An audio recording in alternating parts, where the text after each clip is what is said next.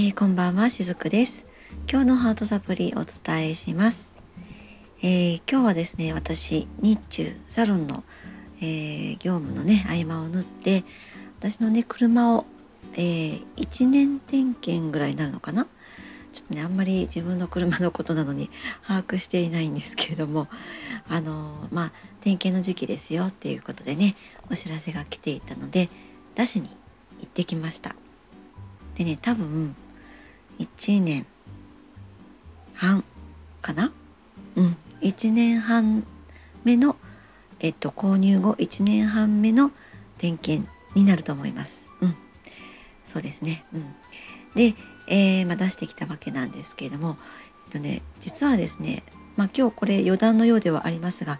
あのもう本題に入っています。で今日はその仕事ができる人の、まあ、特徴っていうか、まあ、仕事ができる人ってきっとこういう人なんだろうなっていうのを今日すごく感じたのでそのことをスピリチュアル的な視点でお話ししたいなと思うんですがこの私の、えー、車はですね、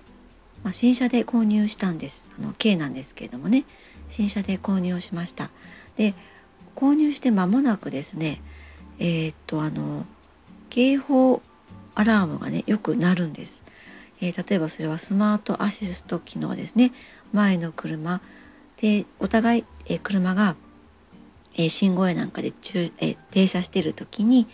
前の車が発進すると前の車が発進しましたよってお知らせをしてくれるスマートアシスト機能ですね。合ってるかな？だったりとか。あとはえっと車のえー、4隅にね、え、センサーがあるわけなんですけどもそこにまあ障害物を監視した時になるような警報とか、まあ、いくつか警報ってあるんですよね。車によって多少違うかなと思うんですけども、ね、それがねよくなるようになったんですね。購入してまだ間もない時期からですよそれはね。でもちろんその時にあのスマートアシスト機能がえ機能するような状況にもなってないんですそして何もぶつからないところでもなったりするんです何もない普通に走ってて、まあ、対向車はいるけれどもそんなにこう狭い、えー、幅のね車道を通っている時でもなくってなんかねよくなるようになったんですね。で今日の点検でね累計この1年半で230回それがなってるみたいなんです。結構なってますよね。だからまあ計算するとうん何日かな？3日に1回ぐらいなってるのかな？うんまあそんな風にねよくなるんですね。でそれを前回の点検の時にも私お伝えしてたんですね1年目点検の時に。あのすごくね何にもないところでそしてもちろん障害物のないところでその警報が鳴るんですけど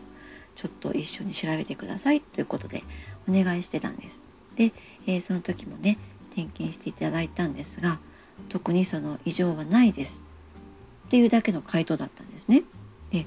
でもそれってあのせっかくその機能も搭載されている車をしかもね新車で購入しているわけなのでやっぱりたったそれだけではあの私としては納得がいかなかったんですよね。あの実際に危ない目にあって警報が鳴るよりは何もないところでまあ誤作動にしても警報が鳴る方が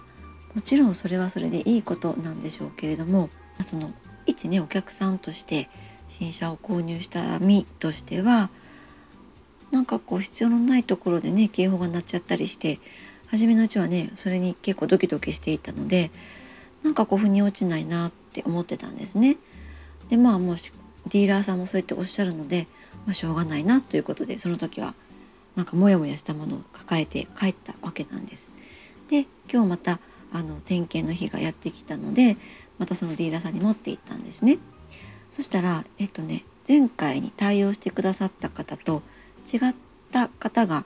あのいらっしゃったんですね。えっと実はね私ずっと同じ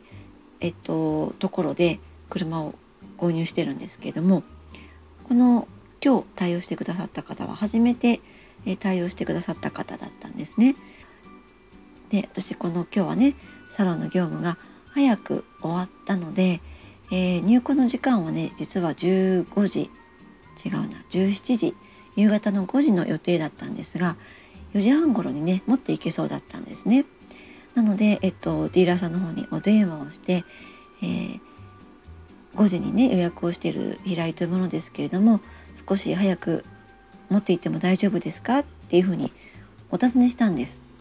そしたらあのお電話口のね向こうの方が2つ返事で「あ大丈夫ですよ」ってねおっしゃったんですね。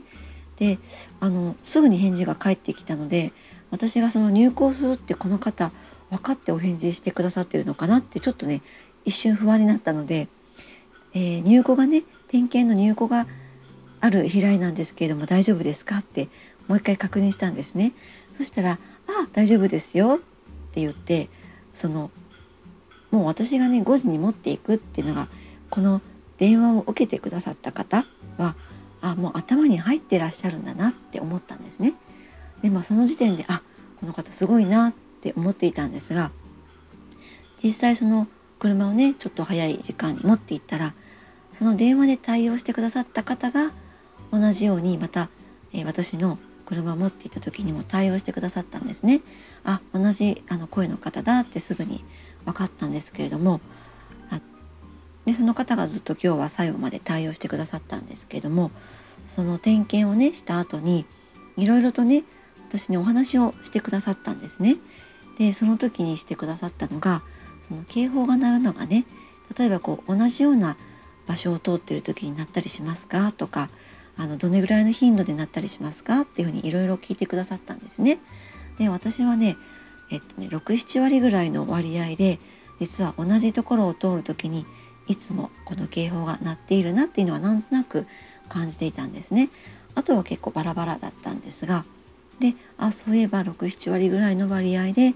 同じところを通った時になってるような気がしますっていうようなことをお話ししていたらあもしかしたらこれは自分のね、えー、自分のこれまでの経験からなんですけれどもそのえっとフロントガラスについているカメラがまず感知してそれによってこの警報アラームを鳴らしてくれるっていう流れになってるんですよね。そしたらそのフロントガラスについているカメラの例えばその設置位置が微妙にずれていることで例えば同じ場所を通る時に私たち人間の目で見れば人だって捉えずにそれはガードレールだとかあるいは標識だって捉えるものをもうちょっとそのカメラの角度が違ってしまうことであのそれをね人だっていうふうに捉えてしまうこともあの結構あったりするんですっていうふうにそういうふうに教えてくださったんですね。で、まあ、これは、まあ、他の例も、えー、そういったお声もお客様の中からあったりするので、まあ、こういったこともあるんですがいかがですか？っていうふうに教えてくださったんです。であまさにそれだって私この時にこの、えー、係のね方のお話を伺って思ったんですね。思ってみれば本当に同じ場所を同じ方向で通る時にその警報が鳴るんですね。とかその衝突に対するアラームなんですけれどもこの方の話を聞いてあきっとあそこのガードレールにカメラが反応してあそこを通るたんびに、まあ、の100発110ではないんですけれども67割の割合ぐらいでなるんだなっていうことがねすごくね腑に落とせたんですね。でもうね、まあ、その方がもう一つご提案してくださったのはもしよかったらあの何かの機会にこのカメラのね位置をもう一度微調整してみませんかってただまあそれをするには1時間ちょっとぐらいお時間をいただくので今日が今日っていうわけにはちょっといかないんだけれどももしよかったらどうですかっていう提案までしてくださったんですね。でもねここまで私お話をもうしていただいた時点でもうね自分の中ではなんかこう解決策が見えたというかこれまではなんかこう何にもないところなのにそのそういった機能があるっていうところにもその対価を感じてこの車を購入してるのになんでこんなにアラームが鳴るんだろうってすっごくモヤモヤしていたものが今日ね、えー、関わってくださったそのディーラーさんのねおかげですごくスッとしたんですね。もうそれだけであじゃあもう次回の点検までそれはもういいですって次回の点検の時に一緒にお願いしようと思いますっていうような感じで帰ってきたわけなんですがこの時にこの私のこのスッとした気持ち、えー、それこそがこの仕事ができる人の特徴なんだろうなと思ったんででも今日対応してくださったこの方みたいにそのあらゆる可能性を自分が持っているその知識を全部こうフルに出してそしてお客様が、え何を求めているかとか何を不安に思っているかとかそういったところをあの一つ一つこう汲み取っていきながらそれに対応してくださるっていうことが、えー、仕事ができる方なんだろうなってそういうふうに感じたんですね。で実はもうこうやって相手が、えー、何を思っていて何を不安に思っていて何を求めていてってそれをこう気遣っていくことってもそれって、まあ、リーディングの一つですよね。そんな風に私は感じているんですね。だからその自分の仕事はこれだっていうふうに問題ありませんっていうふうに、えなってしまうよりもむしろこうやって、えー、自分っていう自分の仕事だけに意識を向けているよりはそのお客様に対してもこう自分の意識を向けつつそしてそこに、えー、自分が持っているものをあのフルに出していくっていうやり方ってすごくスピリチュアルな仕事のやり方なのではないかなって、あ、なのでまあこういったね今日は経験がありましたので皆さんにもちょっとシェアをさせていただこうかなと思ってこういったお話をいたしました。これはね私自身の教訓にもなったなとそんな風に感じています。はい、え今日はちょっと長くなってしまいましたが最後までお付き合いくださりありがとうございました。しずくでした。